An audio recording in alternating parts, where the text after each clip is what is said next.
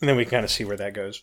And if at any point you want to like, you know, stop and pause and pause the recording and then discuss what to talk about next, we could do that as well because we have that we have that power here. We have that technology. Well, are we using some kind of um, like physical recording uh, film or tape of some kind? Because we could, we don't always have to press pause.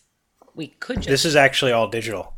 Um, I, I could do more. I, like, I just feel like you don't have enough to do, and maybe you would like to spend a lot of time editing. Oh, okay. Yeah. Well, I, sure. Um, I usually I'll what take that away from happens. Usually, what happens when I spend a lot of time editing is I um, I don't edit it, and then I just leave in everything that was said, uh, which is a, a good um, memory of some of the That's a podcasts we did with Andrew Hill. So uh, yeah, I like it. It's really bold.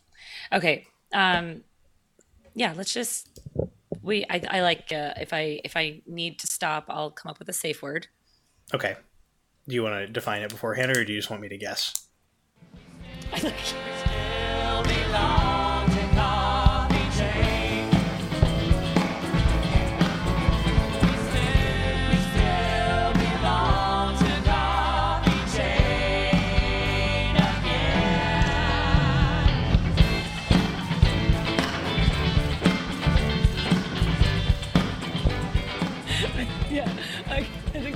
that's that's the, how safe words safe words work that way, right?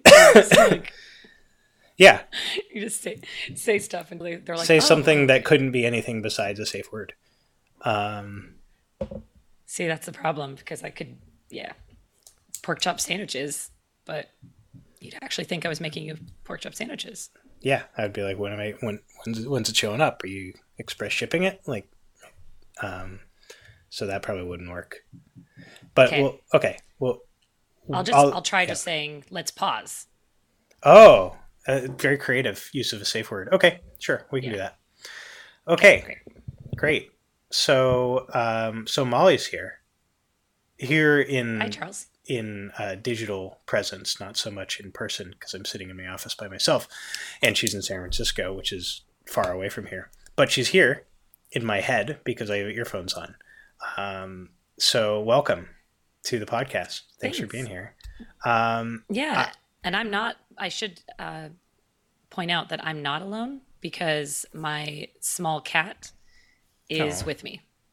Yeah, what is the cat's name? She support. Her name is Suki, and she has been working really hard today. Every day, I work from home, so every day uh, I go to my office, and she comes with me and lays in the chair next to me and supports me while I work. So Okay. she's here. What, how does she su- how does she supply her support? So uh, the first thing is that she makes her presence known, usually at the start of more important WebEx calls that I have with customers or with partners. Um, so she makes sure that everyone knows that she is a cat by meowing repeatedly. Um, that's it's incredibly important. It's a, it's a critical part of her day that she really has to make sure she executes on well. And then um, she does a lot of napping uh, especially when I don't need her to be quiet. She just sort of lays there, uh, which is great. That sounds like a great uh, type of support Yeah, for her to provide. it's really nice. Yeah, I mean, she's there uh, to really just make sure that I'm focused and paying attention. Okay, cool. Um, I I um, I too have some cat uh, working from home stories. Um, not so much mine, but with other people. Um, when I'm like on a call with someone, sometimes I, I notice that they have a cat. Uh, my favorite was when I was on um, on a video call with a guy from J.P. Morgan who's pretty high up there, and suddenly on the call, like this cat like tail just started passing by the video camera, and all we could see was the tail just like walking back and forth, and uh, and he was like, "Oh, it looks like my CEO is here." Um, so that was funny. Um, The cat executive officer. I guess, yeah. I mean, it was definitely a cat, and um, it was definitely in charge. So, I I think that's, Right. that's probably what it was. um, anyway, that yeah, makes sense. Yeah, the, she's definitely in charge, and it's much better now that I only have one cat because my previous when I had two, Steve was quite enthusiastic as well. Um, but he was more of an aggressive helper in which he wanted to actually lay on the keyboard and help type. Mm-hmm. So he typed a lot of a lot of really bold emails to people that I, I had to apologize for. Said sorry, Steve was being Steve. Oh well, um, that sounds very difficult for you. Um, it, was, it, was, hard. It was hard. Sorry about Steve. Um, Thanks. Well, you're known. I mean, and you're known as the resident cat lady of Tableau, um, but you're known for more than that as well. That. Yeah, um, but it did say that on the back of my chair for a while. There was a uh, sign that said cat yeah. lady that I wasn't aware of. Agreed. Uh, you weren't aware of it, and it was there. Um, but I, I think people probably know about you like as a, as the legend Molly Monsey because of the cat lady status, but I don't know if people know of you for other reasons. So I was hoping maybe for the first part of this podcast we could talk about who you are and where you came from and why you started working at Tableau and just you know just the Molly story. How do you feel about that? I, I feel like covering the cat part was really that's going to take up a majority of our time, but maybe we could include right. some, you know, just general professional information as well. Okay, so non-cat related. Okay, got it. Um, so legend is a tough word, so I, I just want to make sure legend is applied to the cat related piece. Um, but let's see, my journey before before Cat Lady at Tableau, um, I was well actually right before tableau uh, i worked for bank of america uh, for a while and i was in their accounting group i actually mm-hmm. found out about tableau from my best friend uh, sarah bedwell who is one of my favorite people in the world sarah henselman bedwell because there's a lot of i'm sure a lot of customers um, listen to this podcast and they may be confused as to which sarah so but it's the same person rep, is what you're saying I've never seen them person. in the same place. She got married. So. Okay. That's true. Yeah. She sort of disappeared to London and then came back, Sarah back. Bedwell. Yeah, okay. Yeah.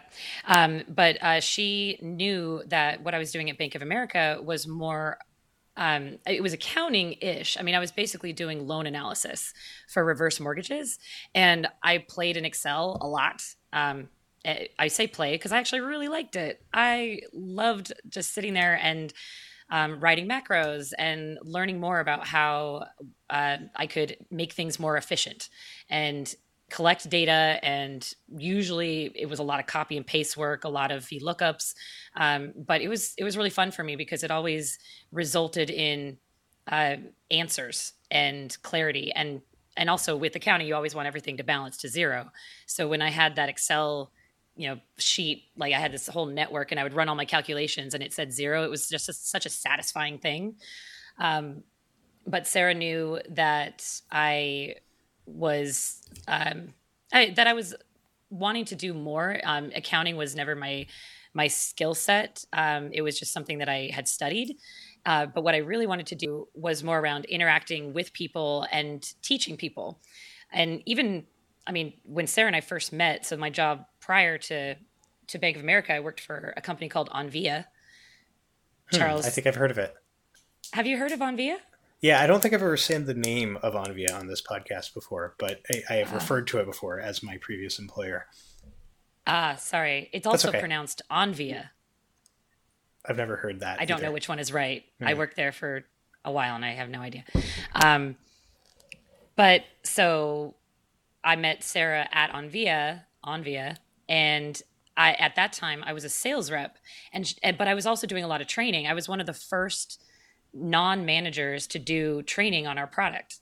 And Sarah saw that I was really enthusiastic about um, sharing my knowledge and education, whether it be from sales perspective or at one point I was building out a whole network of Excel spreadsheets as a sales rep at Onvia, tracking all of my accounts and I mm-hmm. could answer at any given moment the question of how many accounts are going to renew uh, this quarter or this month, and who have I talked to, and where do I, you know, where do I need to spend my time? I could answer it just by hitting refresh, and so she uh, she encouraged me after taking a little bit of, of, a break, going you know doing some accounting stuff. Um, she said I should apply at Tableau to bring the kind of the salesmanship that I had as a sales rep, the technical acumen and experience that I had as just a kind of nerd playing around in Excel, um, but then also my just natural inclination to want to help others and be a, a teacher or mentor um, to be a product consultant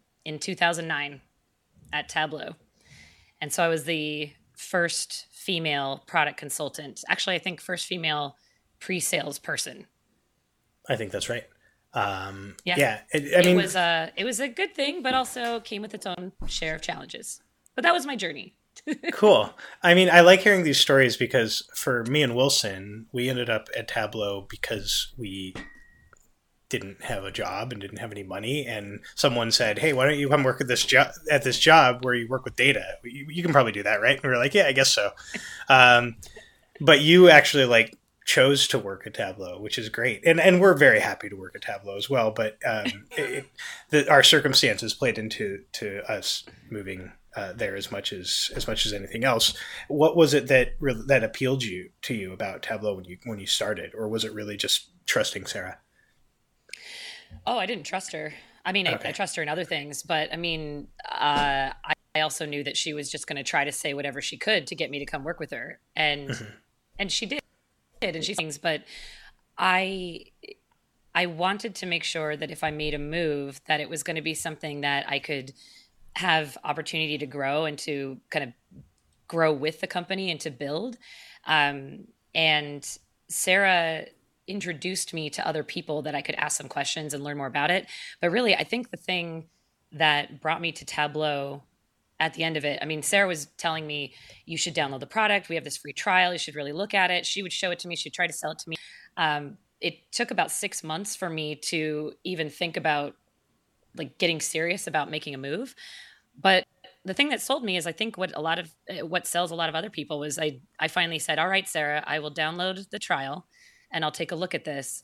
And I downloaded Tableau version 5.0, I think, okay. um, late summer 2009. And I started working with a, a little, sa- like just some sample data, some personal data that I had. And I instantly started thinking of all the things I could be doing uh, differently in my current role at Bank of America. And, uh, and it just, that it took me about a half an hour before I realized why Sarah was pushing me so much on it. So it was really the product. And I realized, oh man, this would not only save me so many hours in my current job. I mean, I don't actually have to have my current job and I could go do this. I could go do. Tableau. That sounds so much better. And it was. uh, well, that's that's a great story. Um, can I ask you what you did for your demo um, when you interviewed at Tableau? Everyone who interviews at Tableau in any part of the sales team has to do a demonstration of our product uh, as part of their interview process. Did you just do basic Tableau Superstore demo, or did you do something else? Absolutely. Okay. Nope. I did. I did basic. Like so, my my demo was with um, Jesse Gebhardt, mm-hmm. who is of course. lovely, um, Jeff Mills, who was my first boss, and Kelly Wright, who was you know VP of sales and obviously one of the first Tableau people and now um, board member. Uh, and it was standard Superstore demo that was pretty much what the exact um, sample videos were. Okay. I walked through, and what I emph- what I was told to emphasize was time to value, and to express uh, you know interest in the potential audience's needs. So i would have to stop and ask a question to make sure that they were still interested. Um, and I, I remember going vividly there was one moment where i was showing dates and i was talking about how great dates were and how wonderful tableau is with dealing with um, time data and there was a simple question that kelly asked because she always had this thing in an interview where she would um, I think this might be just be a Tableau thing too, but they would push and ask questions until you couldn't answer it, mm-hmm. just to see how you reacted when you couldn't answer it. Yeah. And I remember she pushed to, pushed me and said, "Well, how would you answer a quarter over quarter comparison as opposed to, or like year over year for Q1? You know, and it's it's a simple thing of just taking quarter as a date part and moving it to the front of year. Right. Uh, I didn't know it that at that time, and yet that you know it was kind of exposing my my uh, it, lack of experience with the tool. But uh, Kelly asked me how to do it. I said, "I oh, you know what? I'm going to have to get back to you. I'd love to check on that." Um, and she said, "Well, why don't you just try something?" And I thought, "Oh, okay, it can't be that easy." But I just tried, and I dragged quarter in front of year, and I actually stopped at that moment and kind of fell out of my demo character because I just realized how freaking easy that was, and all of a sudden I felt more pressure because I really wanted the job. Mm-hmm. like as, as soon as I as soon as I experienced that moment, but that was so my demo was fine. Um, luckily, I didn't have a ton of uh, competition when I applied. Uh, I came in at a at a pretty good time, um, and I since have proven. I, I, hope that I've that was worth the risk at the time. But my my demo was pretty vanilla and and not terribly impactful. Yeah, I, I ask because um, for a couple of reasons. One, because when I did my demo, it was basically Molly's video I remember like watching your intro training video and like just basically replicating the that word for word. Um, but I had I had messed around it with was like a good one. By that I'm, I'm sure it was I great. Was on point. Um, at, I had messed around with like creating some sample data uh, to use, and I decided not to kind of at the last minute because I was like, this is stupid. But I had like made up some data that I thought was kind of funny around like a survey or something like that. I can't remember exactly. Anyway, um, I since you said that you like had found all these things that you could be doing differently in your job, I didn't know if you had like gotten creative with the demo. Most people don't; um, they just do, and I think we even encourage people to just use like just do the basic demo. Um, but I I would have. Curious. I mean. Yeah. Honestly, I was working with loan data for reverse mortgages, so it wasn't mm-hmm. something. So I couldn't download Tableau onto my Bank of America uh, machine anyway. Mm-hmm. Um, and I wouldn't have been able to get any data extracted out of it. So I, I would have loved to do that. I, I actually did, um, bef- while I was going through the interview process at Tableau, I did talk to people at Bank of America saying, we really should look at this product. It's really amazing. I think it could do wonders for us and what we're doing. Um, and and now they're one of our ex- biggest customers. Know, so thanks. Now they are. Well, I yeah. no, that had nothing to do with me. Um, no, just say, they, it doesn't matter. The, you said something, and then uh, eight years later, they're one of our biggest customers. So I, I, don't know what else it could have been. Yeah, that actually that makes sense. Then now, now it comes full circle. Mm-hmm. So I feel like my time there was worthwhile. Um. Yeah. Well, thank you.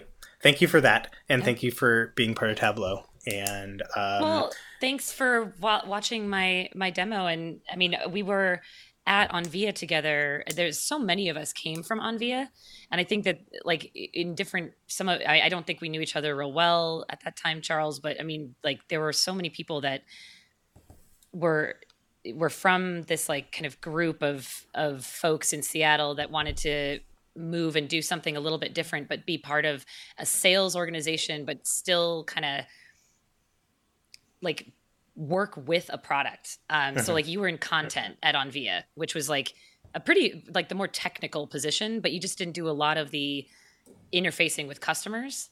Uh, I, I think that like we all kind of found ourselves at a place where Tableau has this has this opportunity, especially in pre-sales. That position was so attractive to me because it was a mix of sales and interacting with customers, but also I got the opportunity to like sit with product and be in a technical role so just like kind of merge these things together in a way that I hadn't known was possible before. Yeah, it was attractive to me because it was paid employment. Um, okay. uh, so that that's why I appreciate your perspective because I, I, think it's it's cool to hear like how people actually got started. Um, and then you kind of jokes aside about cat lady thing, you kind of made your made a name for yourself when you got involved in the training and education elements of our software. Because at the time, we didn't have a training team. Um, we had some online videos that were recorded by various pre-sales people mostly, and then in the in the years after you started, I, I, eventually I came along, and then and then after that, we hired this guy named Paul Sochin to build our training, uh, and and you ended up writing a lot of that content. Um, can you talk about how you got involved in that? Yeah, uh, so it was I think 2000 end of 2010, uh, like very end. Paul got hired to be the director of training, and I remember his first day that he got to his desk. Like he finally got a laptop and was going to be at a desk. I walked in and um, introduced myself and said, "Hi, Paul. Um, I'm Molly, and I'd like to be on your team. Um, I'd also like to offer to help you learn the product if you need it." And he was very nice, uh, but politely asked that he have a little bit of time to like set up his email and you know just maybe maybe go to orientation in some way uh that, so such as we had. So um i i knew that i wanted to be like i knew when he started that i was going to wear him down eventually. Um but what i did was i i sort of just pushed and made myself available and i made it very known that i wanted to help in any way i could. And i so you know i was there for paul if he needed if he needed uh, product advice or if he wanted just to have a reference. There were a lot of people there that were you know that were available to him certainly to help. I mean the whole pc team and, and sc team helped support. I mean there were a lot of folks but i just always wanted to make sure that i i was able to learn as much from him while also helping him learn.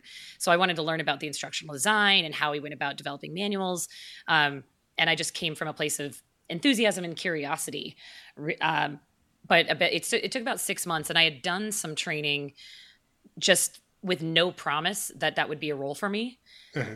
I think that was a, a, big part of it that has made it, it made it like really it, it, kind of solidified for me that I knew I wanted to be a trainer because I was able to participate by writing content um, because I knew the product um, and I had someone to help me with it. I was able to get a glimpse into the training world by shadowing to see how the content over and then ultimately also be able to help deliver some of that to test the content um, again like safely without feeling pressure that this was going to be a role until I'd actually already been doing it for a few months and then it just made sense like when when Paul got headcount it, looking around and saying who should I hire it just made sense that I would fit that role because I'd already been doing it did you anticipate like when you were a pc before we hired paul did you anticipate like a training team getting started at some point and you participating in it?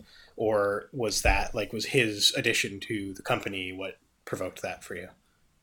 No i i came to tableau as a different profile uh, for product consulting or for pre-sales. So at the time you know jesse and wilson were both very um, we're both really really technical and particularly wilson coming with like this finance background.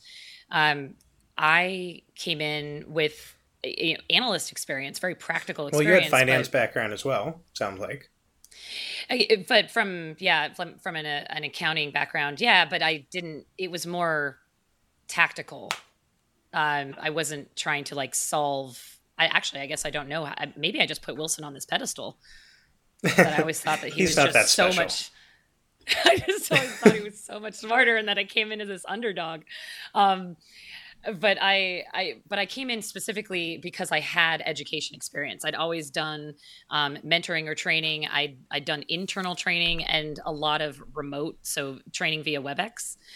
So it, that was where I had a different skill set than Jesse and Wilson and the other folks in pre-sales mm-hmm. that um, was going to move me forward. So I did a lot of the the free videos, you know, the the recorded videos that you watched. Um, I was the voice of 6.0 introductory training for a long time, and then I'm I waited till version seven, and I made Dustin do it. So okay. that was good. Yeah. But I mean, but I was, but I did training much worse know, like voice, as a product consultant. What's that? No, he had much worse voice than you do, though. Like he, I mean, you. It, let me just share with the audience that we've gotten a lot of good feedback on the voice uh, behind Molly's videos, and and that they they really like watching the videos because of her voice. And then we threw Dustin in there, and I think that's probably. I mean, I haven't looked at the data, but I would imagine that the viewership went down after that. I actually I, I don't know that the viewer. I mean, we, are getting more customers, so I think they were just mm-hmm. forced to suffer um, through. But uh, maybe the rewatch rate. Remember, yeah. Right. Yeah, the rewatch weight was was, was way down. Um, I do remember hearing or getting um, emails from people that would email in and say, "Who does the voice of the Tableau videos? I'd love to have lunch with her." Was one very specific email that came into support at tableausoftware.com. Um, that was awkward. That's kind of creepy. And yeah. I also, uh, I when I when I was doing training a couple years later, uh, once I did become a trainer, I had someone in a class ask me if I could sign their their training manual because I had been the voice of the of many of the the voice in their head for many on demand videos. I mean, we went from Kermit the Frog slash Mark Reader as the voice of Tableau to Molly. Hello. To Dustin. Welcome to Tableau. So I feel like it, you know if if I I don't criticize Tableau very often, but if I could criticize them about something, I would say we we, we took a step down uh, when we went to back to Dustin for those videos. Um, sorry for the digression, but I just thought that was an interesting point about your time at Tableau.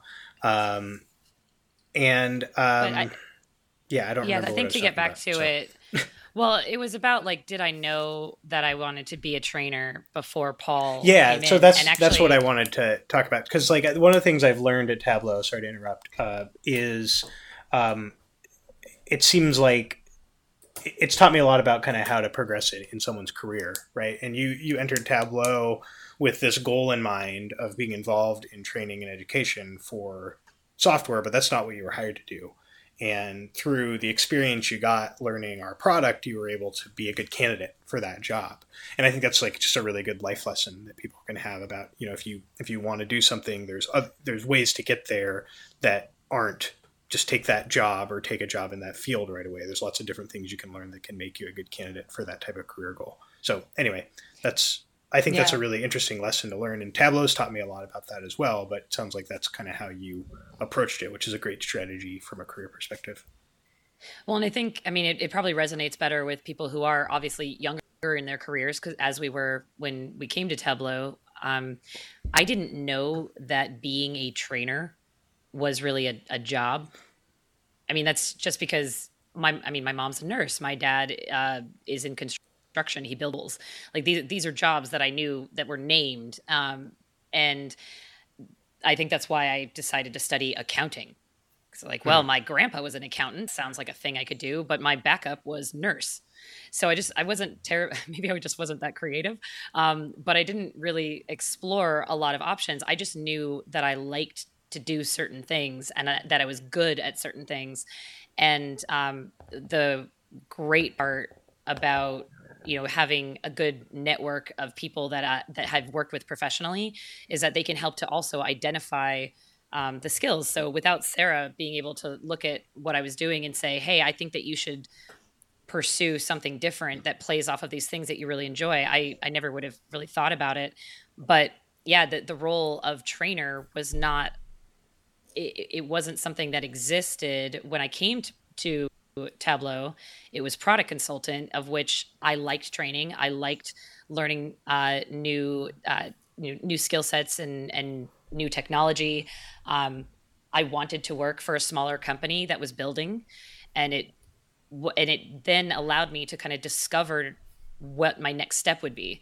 So at Tableau, I've had uh, over the last um, seven and a half years, I've had a different job probably every every 12 to 18 months in that time period. Hmm. And every time it was a job that I sort of just defined for myself. And in fact, the, the last three times I've had to write my own job description. I'm not had to, I've, I've gotten to kind of draft it and propose it essentially because um, what I found was that there's always something, there's some need that has yet to be identified um, within education within services, and now my role currently is around um, the services partners. and helping them to understand what we can do from an education and from a consultative perspective so it just it the influence and opportunity gets bigger um, the roles just kind of I, I sort of find them as i see an opportunity to do it yeah i mean to to tie that to sort of the greater point about careers in general and what it takes to kind of pursue a, a type of job that you want i think one of the things we like to talk a lot about as a company is the fact that tableau shows up on lists of you know career skills that are increasingly important in the in business. Um, and um, I think that's that's probably true generally that people are realizing more and more that being able to work with data and under, get understanding from data, get insights from data is is a is a skill that people need regardless of what their job is. Um, so I I think in a lot of ways for me that's been what has kind of carried me into some career growth at Tableau. I would imagine it's the same for you because you know how to use our products and you know how to work with data. So you're able to, you have this great foundation of skill.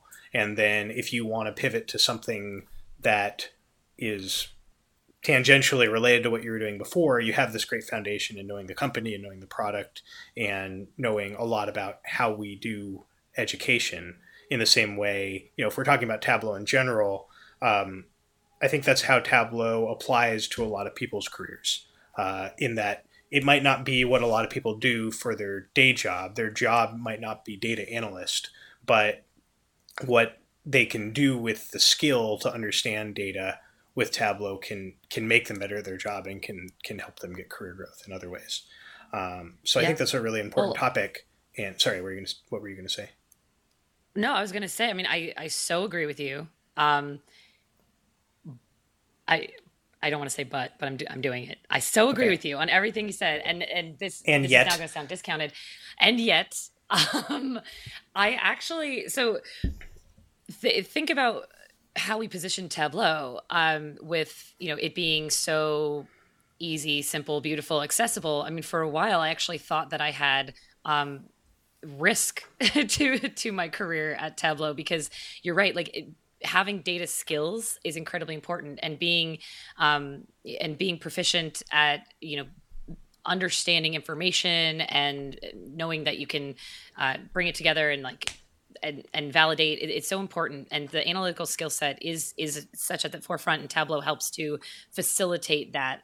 But hmm. um, for it just it, it flashed back to my mindset of being at Tableau and being in pre-sales where we did all this free training and then transitioning over to paid training where um, you know our mantra as a company for a long time was Tableau's so simple it's so easy that that's how we sold. And yet we had a, a bunch of education offerings and training offerings I, I sometimes felt like I was helping other people to advance in their careers um, but in the back of my mind thinking, wow, I mean, like, am I short term in some point? Because at, at some point, Tableau is going to be like, it is pretty easy. So why would I need to be, what path would there be for me in education? Um, which I'm very happy to find out that, you know, uh, regardless of how we may have positioned Tableau, it is easy and simple and beautiful and intuitive. So, so, um, I, I like that's a message that I agree with, but uh, luckily there's also room for deeper uh, like you know digging deeper and getting more behind the scenes and understanding it from a, a from a like a more technical perspective so I, mm-hmm. I my fears were relieved a little bit when I realized that there was still a market for a deep dive into into Tableau. Yeah, and I I so I was I was trying to sort of make a segue, and I think you kind of you you said some of the things that I was trying to lead to. I'm famous for my segues, Molly. I don't know if you know this because from Wilson, um, because they're always horrible. Um, but I thought um, we were um, going to see a viz on this. weren't we going to go back and weren't you going to go back and like look at all the segues? He probably has and... one somewhere that he's been. Yeah, that he hasn't shown me. Um, but the the segue I was I was trying to make was if we if we kind of accept that that's true that this skill as um, how to how to analyze data or how to how to get insights from data is part of you know a general business career and not just the job of an analyst, uh, and Tableau can help people in that way, then I kind of wanted to talk about how that ties to how we train, right? And that's kind of what you were saying in terms of, um, you know, is your career limited in how you train people with Tableau? Because, um, because if your job is just to train people to use a technology, then there's not a lot of career growth that comes in that, right? It's a it's a set of skills that you can you can check the boxes in and and move on, and it doesn't necessarily uh, tie to a lot of other different areas or or careers. But I think what we typically try to do with our training, and correct me if I'm wrong, is to kind of teach people how to think like an analyst. So it's less about knowing where to click in the software and more about, you know, what do I do when I'm trying to get insights out of data and I have a specific question? Yeah. So I, I actually think it's both. Um, it's not just uh, thinking like an analyst. That's definitely a part of it. But um, the you do. I mean, as part of the education, especially in our more core classes, we are educating where to click, but it's it's also why. It's not just you know where do I go in the tool and what am I doing. It's why am I doing this, um, and I I think it's really interesting because I've met sev I mean many many many lifelong trainers. These are people that have done software training, education in some capacity. Maybe they've done consulting as well. Um, oftentimes if you are a consultant that also does training um, that actually helps to build up the skill set. It g- gives your business acumen. It allows you to go outside of the course curriculum as a as an instructor so you can talk about things you've actually done in, cons- in as a consultant. Um, but we have people that are lifelong trainers that they they don't move on from it. They they check the boxes and they stay there because they want to continue to be a teacher and that's that's what fulfills them. Um, so the career path there would be you know it maybe that's exactly what you want to be doing and there's there's so many amazing instructors in uh, well at tableau and also in our partner community that just want to teach and they do a great job of it. Um, but beyond that i think the the the attribute that they have even if they if they've chosen to be trainers um, and stay trainers uh, without thinking of like other professional opportunities. Um, the attribute they have that is consistent with all of our best trainers um, is they bring more to the content. So this gets into what you're saying. Like we do need to explain as instructors where to click and hmm and you know just where to go in the tool how you think about the narration as you're dragging and dropping and as you're moving through the software that narration needs to be really really clean and concise so people can follow along and hear what you know and kind of know what you're doing. Um, but the business use cases and the application is immediately required or even even before. I i don't necessarily care how in tableau i would need to build uh, a calculated field until you've introduced me with why would I need to know that? Mm-hmm. And and so it for us it's more of a methodology in how we structure the content, how we introduce topics, and how we um, will engage with people. I one of the one of the things I love about you know how we teach. Um, it all started with Paul Sochin, and it carries through to this day. Is we we try as much as possible to allow other people to give us their use cases out i mean it's outside of tableau. And so that's i think what's unique about our instruction style and, and maybe not fully unique but it is unique in what i've seen where we put so much emphasis on bringing life outside of the content bringing use cases and applications um, beyond what you get in the manual. And our instructors will sit and talk with people and bring their use cases into the room um, that make it so that everything kind of hits that point and resonates.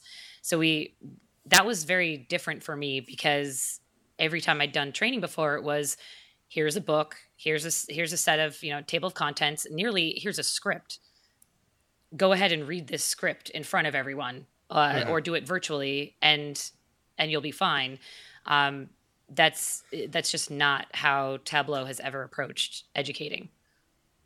It's more of a more of a human element, and it and it's uh, the philosophy is we're never teaching at people or talking at people. It's always a, a conversation. And mm. I if I if I ever teach a class, whether it's two days or four days or, or two hours, if I haven't learned something new if I haven't challenged myself to do something different, uh, to whiteboard something different, or to try something new in the software, or if I haven't learned about how the people in the room at some level are going to be using or need to use Tableau, uh, to me, that's a failure. I don't know okay, if that makes. I mean, but that's kind of like the the foundation of like how important education is, and how seriously we take it at Tableau. I get it's yeah. fun too, though. I should probably not be uh, so serious about it. Yeah, I mean, so so uh, you bring up kind of an interesting point um, in talking about how we how we approach training. I, I feel like there's sort of a paradox there in that we sell Tableau as this really easy to use application, and um, and then we say, well, why don't you buy some training classes and, and go educate yourself? Um, I what is what's your take on that? I mean, why would someone invest time and money to to go to training? Because when I started, I mean, it was my job to learn Tableau, and so it, it was I had lots of incentives to go be an expert on the on the product. But a lot of our customers are going to come to a training class for other reasons. So why should someone do that as opposed to learning in some other way? Or uh, is Tableau really easy enough to use where you don't have to go to training? um, I, I feel like there's kind of some contradictions in there. What's your take on it? Yeah, so it's kind of getting into yeah a little bit about what I mentioned earlier, and so let's okay. It, it's this is really important for me because I'm the type of person that will by experimenting and just working with the tool. So it's this really it's a weird kind of it's a weird place for me to also be a classroom style instructor to be teaching 20 people at a time through very formulaic process. Um, so I, I think like I had to battle with that myself because I, you know, as a product consultant, like you said, we were we were focused on learning the tool. Our our job was to sit and learn the tool and be able to help others or to help sell it. And so when I had to think about like conveying the message to other people in how they could learn it, I thought, well, why why aren't you just spending more time in the product? Why aren't you just playing with it? Why aren't you just mm-hmm. experimenting? Mm-hmm. And I, I, think that um, it's not a matter of paying for training or paying for education or or picking one way or another. I think it's just making a decision to be curious and to push like and, and it's it's how you deal with learning any new skill um, especially a new technology so we want to make sure that educational offerings are available and tableau is so great about that that there's so much education that is is available but it's also dependent upon you know your preference so if if i need to get away and focus for two full days in which i have nothing to do except for sit and learn tableau um, I have no distractions. I'm going to be on a different machine, so no one can be emailing me. Um, I, I, get approval from my boss that I'm going to be out, um, and I can just sit and immerse myself into this product for two days and go to an in-person training. Uh, it it actually rejuvenates people's excitement if they've been familiar with Tableau before. For people who are new to Tableau, they get like really, you know, just kind of thrown into the deep end a little bit to be um, you know made aware of what's possible so the paying to go and experience you know just this immersion and also the benefit you have of connecting with other people in the room especially if it's a public where you get people from all sorts of different companies it's i mean that's a really it's a special experience to be able to go and like and learn and discover through all this conversation so for me i i don't learn really well in a in a traditional classroom setting. My um, my style as a learner, and uh-huh. also you know it reflects in how I instruct, is to listen to context, be told my best pra- you know my best practices, be given kind of a roadmap, but then have lots of opportunity to explore, experiment, and more importantly to fail. but I think the education piece comes into play when you have to deal with some sort of failure or frustration. Are you going to be uh, are you going to be curious enough to continue on and deal deal with that frustration, or do you need to have a little bit more um, education or, or some other context to move past it? So the people who come to to learn I, I, think a lot of times they they come for all sorts of different reasons and, and traditional and, and maybe non-traditional reasons. Um, the ones I think that get the best out of the experience um, are the students who feel free to fail in that environment and to challenge themselves, to challenge the instructor, to challenge curriculum, to challenge the tool, and to push beyond it in a safe environment, um, which you don't often get to spend time doing when you're just you're, you're trying to you know sit at your desk do your job and learn a new tool. Uh, if you're in a role like we were in as, as a product consultant where we got to do that in a safe place that's one thing. But um, yeah i think like a lot of times it's just making sure that you can push the boundaries and and also have a guide to help you get back on track but just to i mean just to sort of play devil's advocate a little bit like it is it really easy to learn if you have to be a specific type of learner to be able to learn it? Or you know if if i need to be ultra focused and go to a class to learn this this technology does that fit with our messaging of you know this is the easiest to use product and it's so intuitive and i can anyone can get connected to data and start asking questions is this where we need a disclaimer that Molly Monsey's comments do not represent the? Well, I don't know if this isn't. This is. I hope this doesn't sound like a sales pitch for training. I don't want it to be that. I just want to have kind of an honest conversation about it. And I think, um, no, it, it's. I'm to tell you. I something that I read yesterday um, there's this new article in PC Magazine that just came out. I don't know if you've heard about this, but they did like a review of Tableau and some of their competitors in terms of data visualization software. And they said Tableau is great, but it has a really high, really steep learning curve. And Microsoft's product is really easy to learn. Um, so I don't agree with that, but it is their perspective on to competitors and leaders in the market and if they think that and they've done some sort of diligence to come to that conclusion like are we being naive and saying that our product is really easy to use? Or are we not acknowledging that in some way? Um, it, it, I, I just want to get your take on that i guess. Yeah, so I actually have a an analogy that I have thought about for or that I've said a bunch, and um, I I think about it easy to learn, right, or easy to to excel at.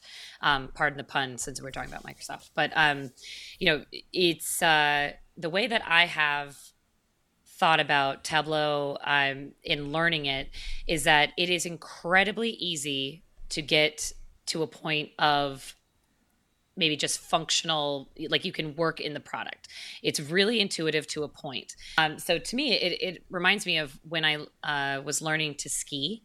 Um, like learning to ski for me it, it, like it, i didn't do a lot of it but i was able to get up on skis and go down the mountain pretty quickly. I wasn't mm-hmm. awesome but I, I could get down the mountain safely. And that was um, that was really uh, helpful. And i you know I, I loved that i could just you know i could have fun without having to spend a ton of time getting super good at it.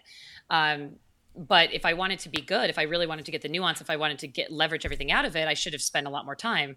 Well instead i ended up having a bunch of friends who preferred snowboarding.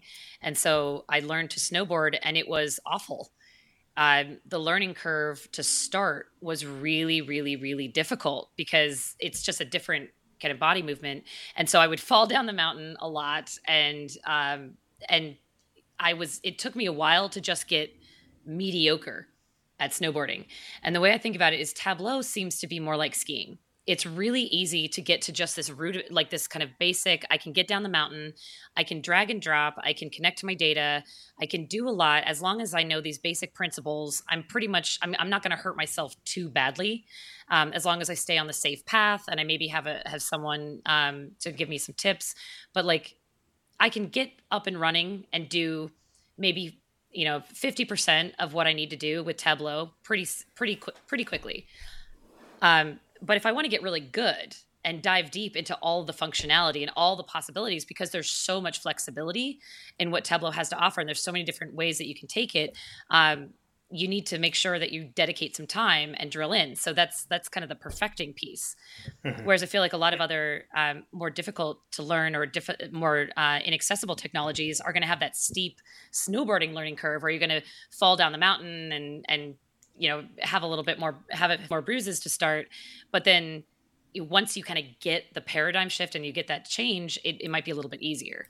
Um, so maybe this is it, for me. That was how I equated it because Tableau was so easy for me to learn just by watching uh, the demos and and watching the videos, and I, I could do a lot really, really, really quickly. But it took me a long time to get the point of what I would call true proficiency, which Mark Reeder may even may, may may even like. I mean, think that I I took even longer for that because there's so much depth there.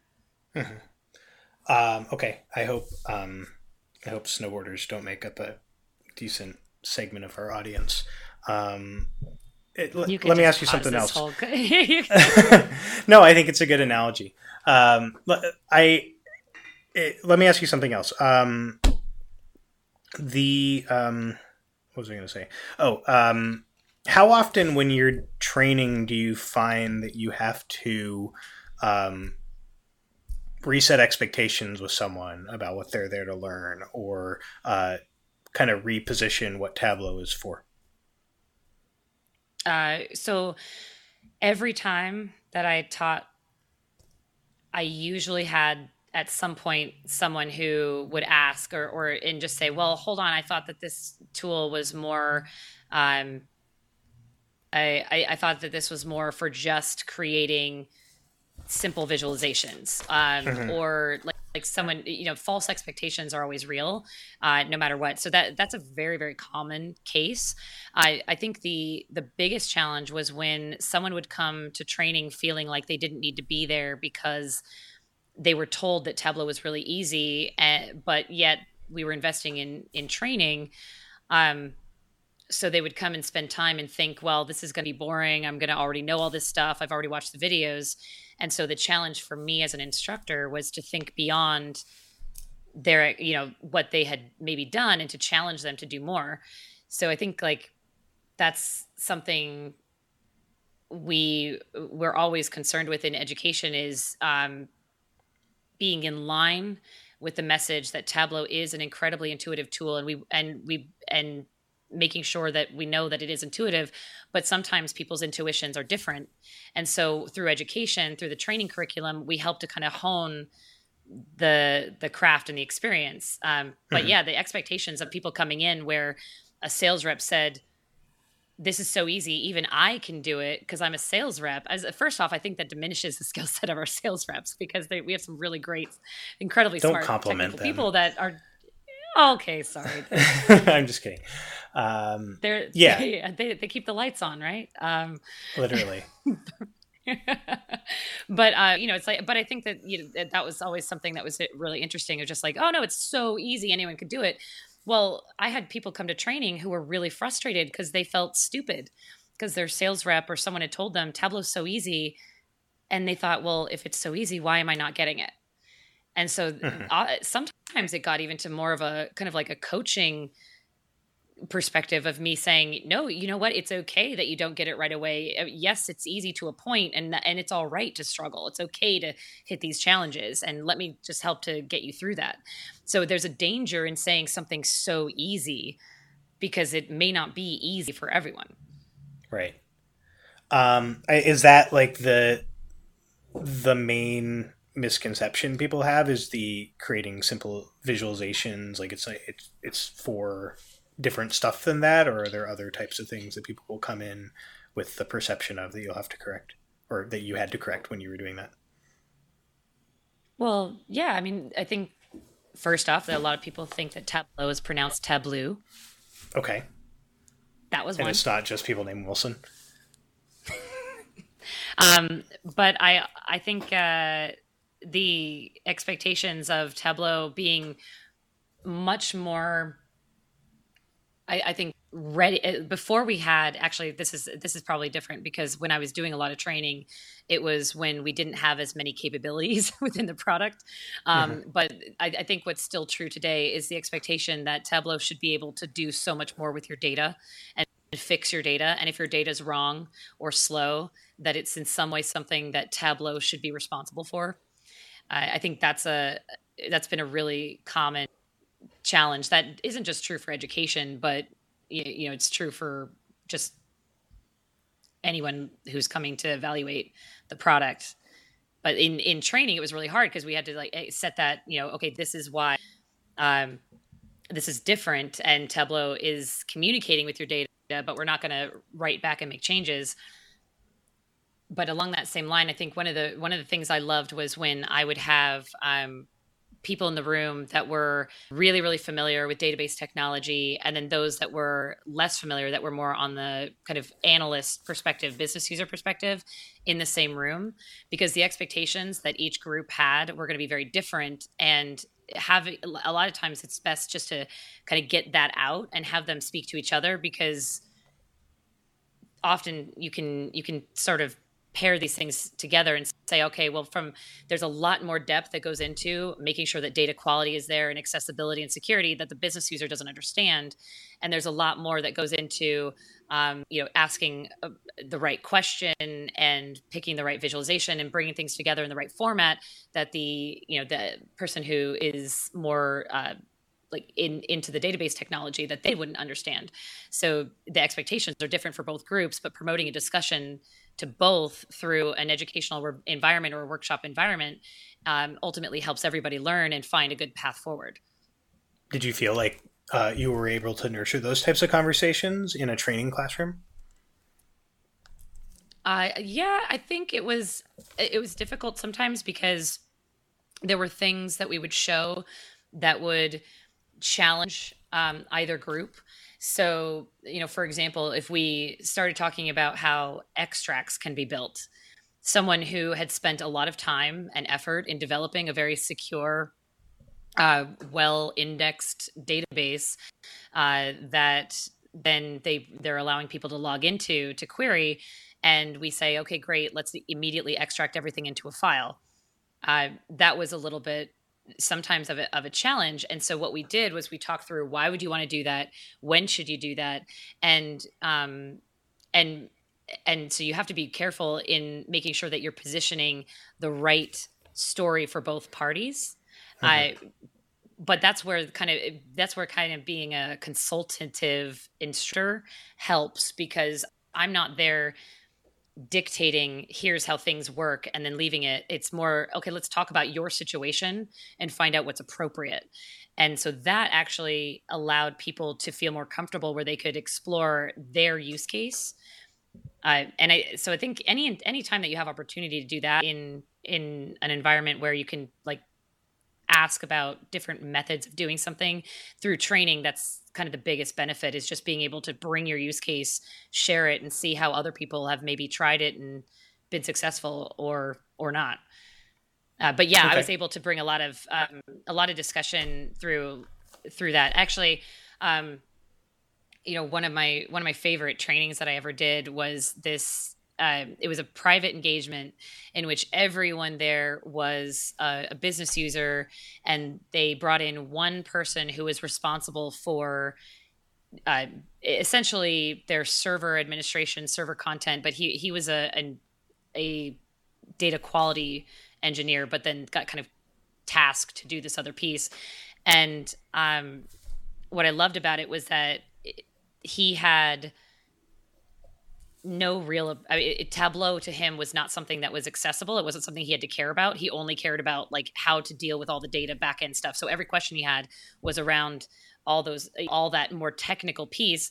But here i am talking to all these people about how to just drag and drop and create charts and and to do calculations in the ui so mm-hmm. um, that was a big challenge but what what we did was you know you, you kind of like separate the group a little bit and say all right i'm going to talk to you offline about these other pieces. I'm going to challenge everyone else. But bringing him into the fold so that when we hit a topic that was uh, around like quality of data and how you'd want to design something so that it would be best built for performance or how you might want to secure something that was something where we could bring everybody in together and and learn from each each person's need of what they need to do not just with tableau but just with data. Like what do you need to do? And what's the purpose of of your role? And and how are you supposed to be um, using this inf- this product?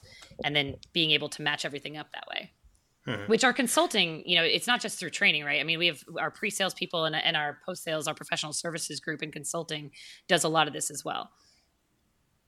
Right. Yeah i mean one of the things that i've always um, been um, impressed with and also kind of afraid about when it comes to both our training and professional services uh, areas of the business is for me as someone who works as part of the sales team and goes in and helps a customer do a demo or helps with an evaluation is there's a point where I can kind of say, okay, you're, I've impressed you. I can tell you that we can do all these things, but now you get to go do it, and I don't have to be involved anymore, right? Um, and it seems like it seems like you actually in, in, training and also yeah for professional services as well something that wilson did for a long time you end up in these situations where you actually have to solve a problem for someone and get into the practical like logistics of what is the data going to look like or how are we going to build this thing in your environment and make it perform well and things like that.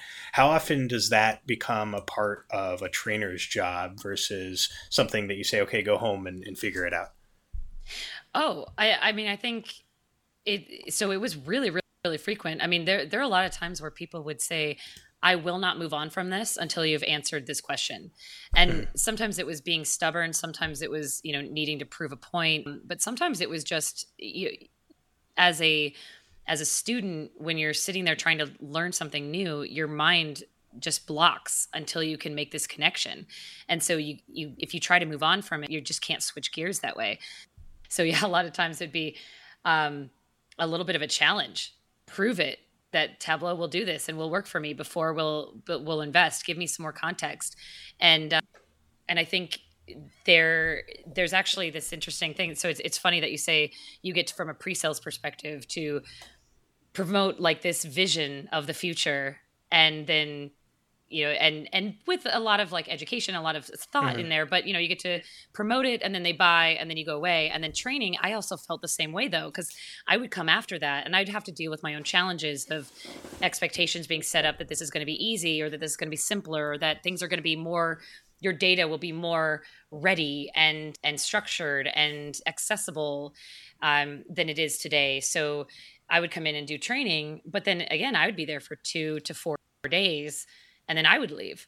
Um, and then the person that would come in after that is a consultant, um, either from Tableau or from a partner, that actually is going to sit and help and and and implement.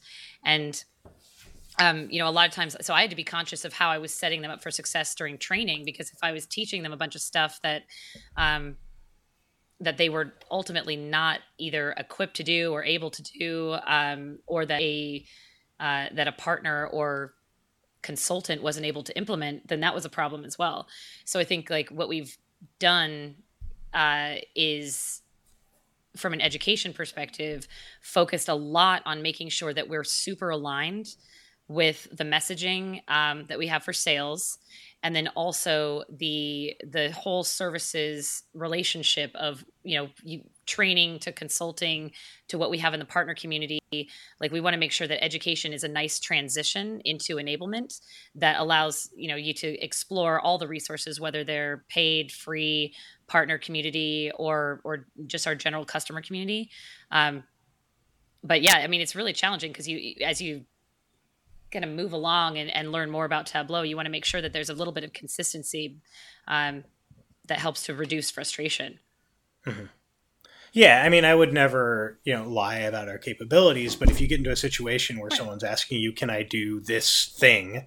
and I know that we can, but it's not easy, I don't have to show them how to do it, right? Um, and yeah. that's that's a safety net for me. It's also like I think a kind of a little bit of insecurity uh, and a source of insecurity for people in pre-sales sometimes because we we don't know where that goes. You lose sight of it at some point. So it's really yeah. challenging with Tableau too because you can do so much so quickly. So mm-hmm. from an as a teacher, you know, teaching this product where it's so flexible and I'm teaching, oh, it's okay for you to explore.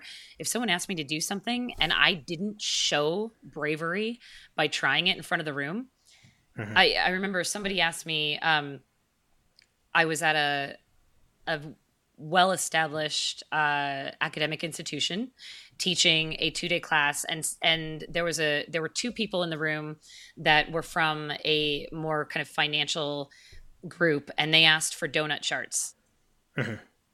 and this was year i mean i think it's a little bit easier now but the you know donut charts I, how do I do a donut chart in Tableau?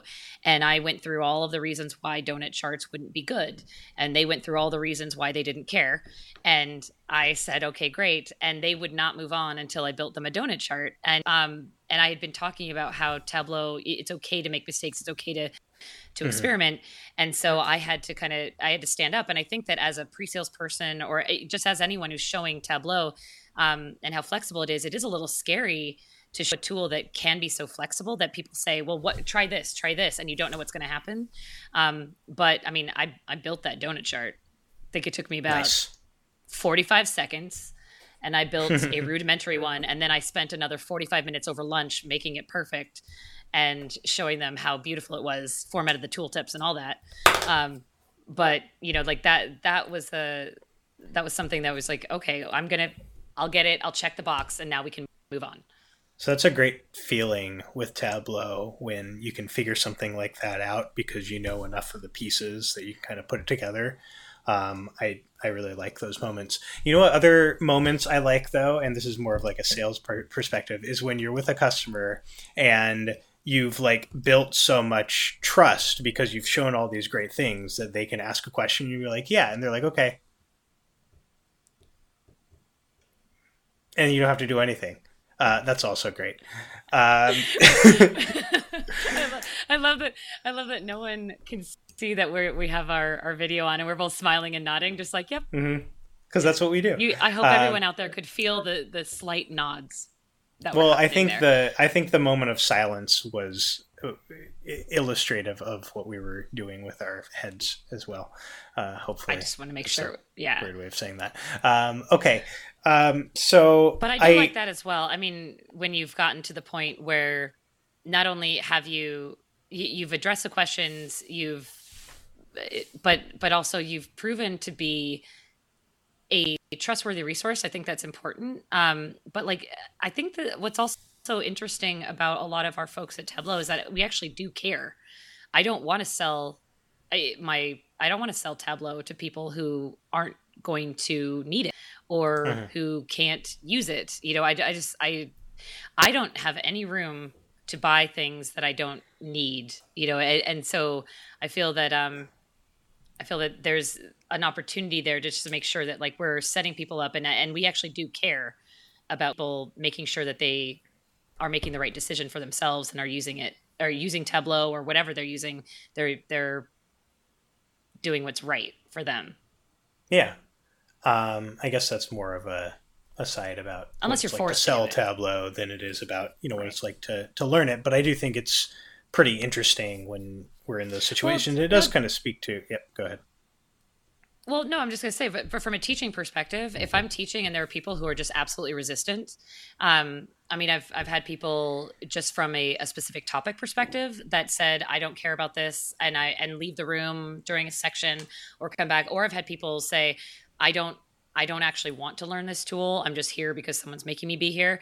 Um, I'm going to try my best. I'm going to try to overcome and, and challenge them to think differently, but also um, I'm not going to force it. If it makes sense for, if we talk about what they're doing and what their use case is, and if I, if I can't make a connection there, like I don't want to, I don't want to be teaching uh, that person ignoring the fact that this may not connect. I'm going to address it head on and say, all right, this may not be totally applicable, but let's talk about it. Let's have fun with it. Let's have an opportunity to just experiment with something different and see if anything sparks out of that. And once you reduce the pressure, um, I, saying, hey, it's okay if you if you don't understand everything about the tool or if you don't understand everything about it, but all I want you to do is is take an, an, opportunity to explore and allow yourself to um, you know to be open mm-hmm. then that's usually what will be most successful but yeah it's really dependent on people's uh, willingness too right um, so i guess the last thing I want to talk about is, you know, we've been talking about this concept of learning Tableau and what it's like to learn Tableau and what it's like to teach people to learn Tableau. But I think, you know, our philosophy as a company since I've started and probably since since the company was founded was that if we can get enough people asking questions of data, we can kind of turn the concept of Tableau into a movement and have there there be enough people making decisions based on facts within their organization that um, that it becomes sort of the language of how people work with data. Um, and I think training plays a really big role in that because it's so important to actually get people to use the products. But what you're doing now, it, it, with respect to education, I think plays an even bigger role in how that scales. So, could you talk a little bit about what your what your job is now and, and how that relates to the education component in Tableau? Yeah. So my role now, I'm actually working with partners, services partners who do consulting education. And I manage the program that allows people to come into our services partnership and be able to either uh, be a delivery partner where they can deliver Tableau branded training or services, uh, where they can get access to resources to be able to up level their individual consultants and trainers. Um, mm-hmm. Also, you know, we want to make sure that we have education everywhere. So we've got a an authorized training center program that we are just. I mean, we've just been launching over the last uh, couple quarters, and are going to expand where we're going to take Tableau education and make that available in predominantly markets where we can't currently uh, deliver directly. But that so yeah, my my role is to help uh, facilitate the program. I work with a lot of people. Um, you know, I borrow a lot of resources internally from from different groups within Tableau, um, and I'm I'm sort of a a program manager that also is a relationship owner for the services side for the partner business. Well, I would imagine that um, your experience both developing and delivering uh, Tableau's training offerings has a pretty big influence in how you work with these partners that are that are then going to go out and help us deliver services and training to our customers. Um, does that how do you find that influences your relationship with these these partners and are there certain tendencies they have toward working with tableau that we have to either correct or that maybe is different from how you think about things you know it's i've been really excited when i i mean just the more every partner that I've talked to, I mean, there's some sort of enthusiasm and excitement around Tableau. So I think I've just been, I, am I'm, I'm excited because it, it, just there's so much that um, people are doing beyond what um, what Tableau services are doing. I mean, because we're focused on the tool, and there's so much out there that can be adapted and um, and expanded upon. So I I also feel really lucky because when I talk to partners uh, about what they've you know what their beliefs are what their core values are they often align with tableau's core values so my favorite conversations are when i've talked to um, not necessarily the the ceo of a uh, of a consultancy and and i'm talking more about like the middle sized maybe small to mid size um, consultancies that are our delivery partners. Um, i do I, I mean i not to diminish that role or or you know a higher up person but i also really like it when i get to talk to someone who's more of a player coach role where they get into the product they actually do consulting they do training themselves but they're also you know kind of assigned to be a point of contact to help develop what this partner relationship will look like. That is really uh, invigorating for me because I've I've lived that where you know now I'm a program owner, but I come from this place of passion around um, the technology part of it and how we can help people and you know drive adoption and make sure that we're, we're, messaging correctly but also you know from a technical perspective drilling in and, and getting a chance to nerd out on on the product itself. So i think um, a lot of our partners that uh, really get it have at all levels within their organization people that are bought in to Tableau and maybe and that, appreciate the technology. And so our you know, I think that for me has been wonderful and just figuring out that like the excitement about Tableau as a product is not limited to internal. It's not limited to a small customer, you know, or, to, or large customer base. It's also completely rampant in our partner community, and they're helping to continue the enthusiasm. Um, so that's, I mean, the conversations I have are typically around what do they do well? What do mm-hmm. partners do well? And what do they want to be doing for the greater community? So most are most of them um, are most of them interested in specializing in a certain area, a certain technology, or a certain type of business? Is that is that the angle that they take toward partnering with Tableau? Uh, Rather than no, just being kind of generalists that know Tableau well. There's definitely both. Um, so some partners are happy to be Tableau focused. Um, we're a Tableau shop and we do Tableau dashboards and report building, and we will come in and help you build those Tableau um, that that Tableau functionality.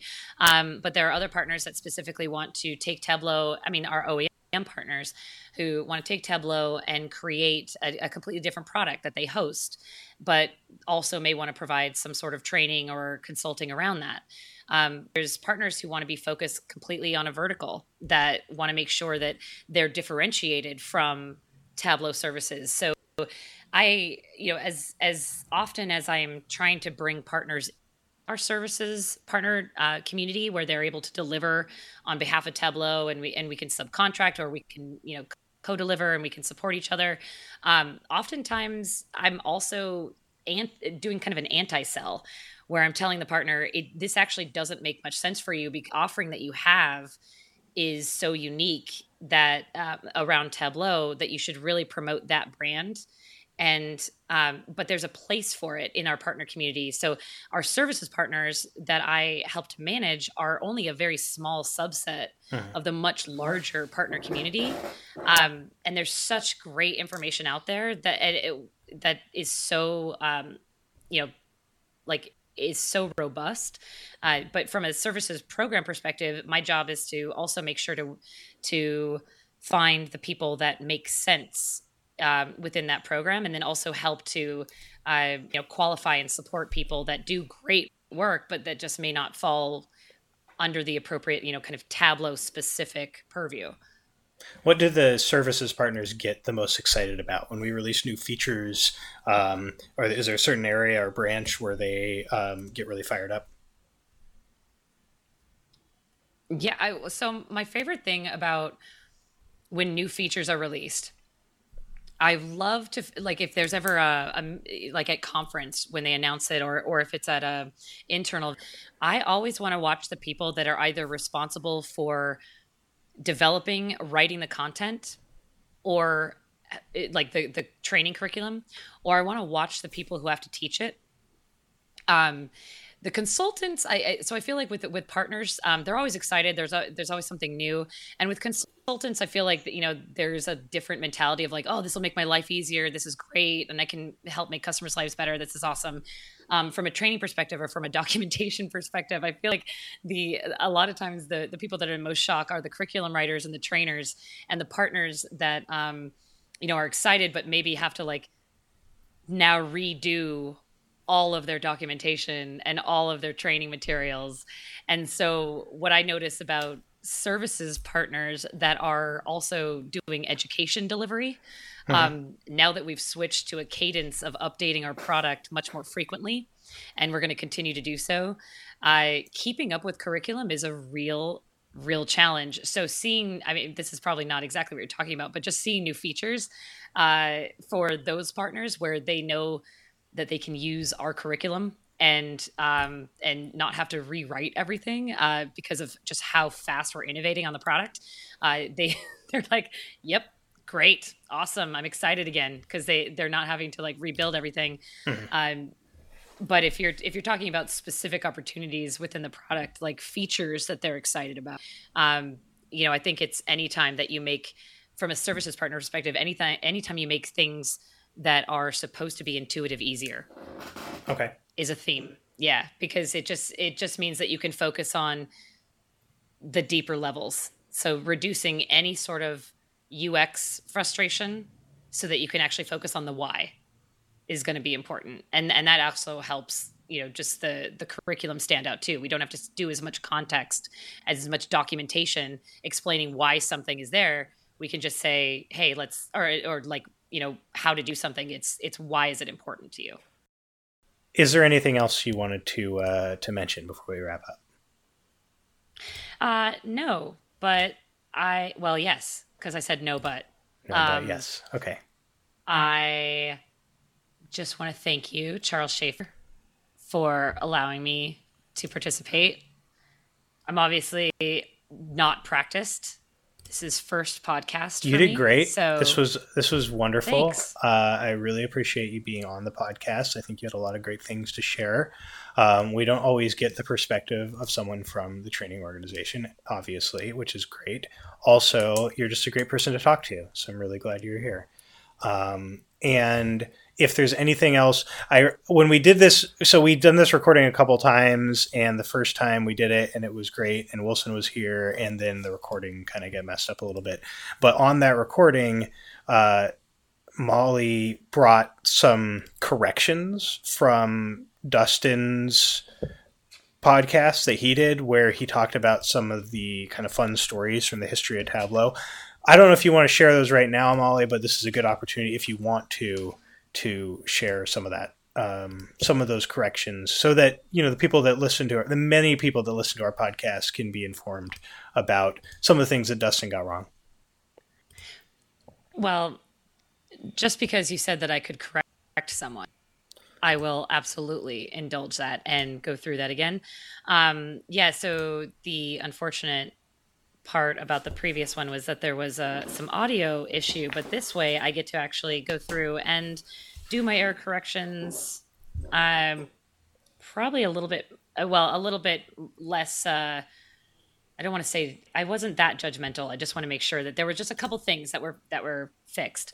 Um, so my fact checking for Dustin Smith's uh, podcast was. Uh, around so first off you know he mentioned null island and null island was this awesome joke and mm-hmm. wasn't that really fun um, so the email that came in from a travel agent was a real thing and i think that he was not quite sure about that um, but you know one of the things was that uh, the travel agent said that they'd like to provide you know access to null island and it was a and steve pellegrin responded back that, of course, you know, we'd love for you to come visit. You can um, travel here by freight only. Mm-hmm. Uh, on Tuesdays and Thursdays, and after that point, it was uh, determined that you know the, the travel agent finally realized that this was false. But there were multiple emails exchanged around that. Um, but the Null Islander was was good, and Dustin, you know, represented it well. But there were just some some bits of like point that he was not con- not sure about. But you know, just to validate the travel agent. Yeah, Dustin has a tendency for talking about things that he doesn't actually know anything about. So I that's why it's important to have someone who actually was there and knows the story um, to to come in and, and and set the record straight. So I appreciate that. Thanks. Well, so here's another one where I'm going to set the record straight. Um, the happy hour that we were doing all the time as as product consultants. Now, first off, the uh, noise gambler which is a mm-hmm. bingo roller, roller um, was originally going to be a dartboard because I told Wilson. Okay, so the story from the podcast with Dustin was we had this bingo cage and it rolled and there were balls inside that had a number and the number would correspond to a place for happy hour. And the story Dustin and I told was that uh, it was called Noise Gambler because it's it's a gambling machine and it was noisy. So obviously that's where the name came from, right? No, that is incorrect. Oh, okay. So, right. I mean, it's it's not so. But I'm right that it was why, noisy. It was noisy, and that is that is why we called it noise gambler. But actually, the phrase noise gambler comes from a post that was put onto our support forums. Um, that was a basically spam in 2000 and probably 10 um, that uh, came through and said it was there's a whole bunch of garbage in that in that email or, or post. Um, but what they said at one point very specifically is your product is noise gambler. And know what that meant. And so uh, when Wilson and I decided that we wanted to do uh, regular happy hour events, and I suggested let's get a dartboard that we would throw darts at mm-hmm. um, to determine where we would go to happy hour. He saw this ball cage machine or ball cage and we decided that that should obviously be the noise gambler. Okay. Because we would say your product is noise gambler. That was a phrase that was said before the noise gambler actually arrived. Just for the record, I've never heard anyone say that. So I don't know if this is made up or not, but I'm going to trust that Molly maybe said this at some point in the year and a half before I joined the company that she was there. That's, I mean, that's. I don't. I don't have any evidence for it other than this conversation. Nope. Um, I think it's fair. Well, but you do have evidence on the next one. So um, when we were talking about competing for uh, happy hour rights, where you got, we would do these uh, competitions to make sure that whoever prevailed would have the opportunity to then randomly spin the ball cage noise gambler uh, that would spit out whatever place we were going to go mm-hmm. the happy hour. Now, first off, Dustin, you guys were absolutely right. I mean, every time that we did this, we'd go through this whole exercise. There'd be all this competition, and then at the end of it, Scott would be like, ah, "I don't want to go there. Let's go to Brouwer's," and we would always go to Brouwer's. That's a good Scott impression, um, by the way. Spot on. It sounded exactly like him. I thought it was in the room for a second. Anyway. Well, uh, Scott's usually like, "And here's the tale of the Scott Wasserman. Time to go to Brouwer's." Anyway, what was the so, guy's name? Uh, Greg Stink on uh, Saturday Night Live. The uh, yeah Scott. That's basically Scott Wasserman. If you can envision um, uh, a Greg Stink combined with uh, Dana White. Dana White from maybe from MMA from UFC. Yeah. Okay. Yeah. Cool. Um, but so we had this whole uh, competition thing, and we would do stuff like I mean, every every once in a while we we wouldn't get that creative. Like I would just have a deck of cards, and I would just go around and be like, "Hey, draw the highest card," and whoever has the highest card gets to um, gets to spin the ball cage or like all these dice. But it wasn't fair because we had a a coworker named Danton who perfected dice rolling. He actually practiced to cheat at dice rolling. Um, we would play rock paper scissors or tic tac toe but the one that Dustin said was the paper airplane one, where yes, we did in fact choose a paper airplane contest, and um, we all spent a lot of time researching paper airplanes. Um, I I he said that I won because I crumpled it up into a ball and threw it. Uh, I did not win because of that. You guys did not let me win because of it. I got angry because I'd spent a lot of time working on my paper airplane and it failed so i crunched up into a ball and threw it. And you so didn't it wasn't win, like or did you? Oh no. Oh no. Who did i win? was throwing a tantrum. Yeah. But also another point was the Pop-A-Shot where scott or uh, it was dustin said scott had won at Pop-A-Shot uh, when we did the Pop-A-Shot horse game we invited sarah bedwell. Bring it back to sarah and she came and did Pop-A-Shot and she won. And she chose the happy hour location and then didn't show up. So Scott got mad and we I think we moved from like Red Door, which she had chosen, to Brouwer's because Scott's like, well, she's not here, so we're going to Brouwer's. Do you think maybe later she just showed up at Red Door and was like, "Where is everybody? I thought everyone was going to meet nah. me here." She probably did. No, I don't think that she went she's going to listen to this podcast and call you and be like, Molly, I'm still at Red Door. I've been there for three years, and uh, yeah. and I'm still waiting for Happy Hour to start. That's actually why I wanted to say that right now because I just wanted to reconnect with her, and I don't know how. You know, I'm, I'm not in Seattle anymore, so. Okay. Making it to Red Door is difficult. Um, but also, I wanted to confirm that uh, the fan salesperson uh, where Dustin said that he thought that it might have been him that told Kelly Wright about the fantasy salesperson. It, I just it, wanted to confirm it definitely for everyone. that it definitely was him. And he was proud And of it I- too. No one was, no one else was happy about it. But that if Dustin ever has fun. some information, people are going to hear the information. Let's just say it that way. So there was no, there's no question in my mind that Dustin was the one that told Kelly about it, and Kelly thought it was cool. It wasn't like, it wasn't like secret information that we were trying to hide from anyone. But Dustin, just don't don't act like you you don't like doing this, okay? Like we- all know, we all know, like you like sharing information with people. We you, you like telling people secrets. So let's let's just all be honest about that. Yeah, and and that's the thing. That's why we love him. You know, because first off, we get to hear all the love. secrets. No, we get to hear all the secrets. It's great. just, just you just sit back and listen. It's great. Um, but yeah, that was uh, where Kelly walked by and said, "What is this?" And he's like, "Well, let me show you." It's like, no, you just it. It was. He fine. probably had a fully prepared PowerPoint presentation on the Fantasy Sales League that he was like, "Well, Kelly, I'm glad you asked. Why don't you sit down?" Yeah, and he had a whole community thread dedicated to it. Probably. Um, there were a lot of vizzes on Tableau Digital. yep, it was all Tableau Digital. Uh, Yeah. You could, what was it? You could see the underlying data. That was like the big. Yep. You could you could control whether someone saw the underlying data. Um, Yep, that was great. Yep. That was great. Um, and I I think that was probably it. I mean, there's probably other things that were wrong that could stand to be corrected. But There's probably other things Dustin been, has been wrong about. Yeah, I, I would agree. So, um, yeah, you may not know him right now, but think about it for next time, and we can call out Dustin. Oh, I on some more will. You know, I, I con- I constantly am thinking about what did Dustin do wrong so that I can correct it. I uh, s- s- half-ass started a Tumblr uh, called Dustin's email responses. I don't know if I ever told anyone about this. I think I told Wilson about it, where it was just responses Dustin had sent to emails, and it was because he he would send stuff like.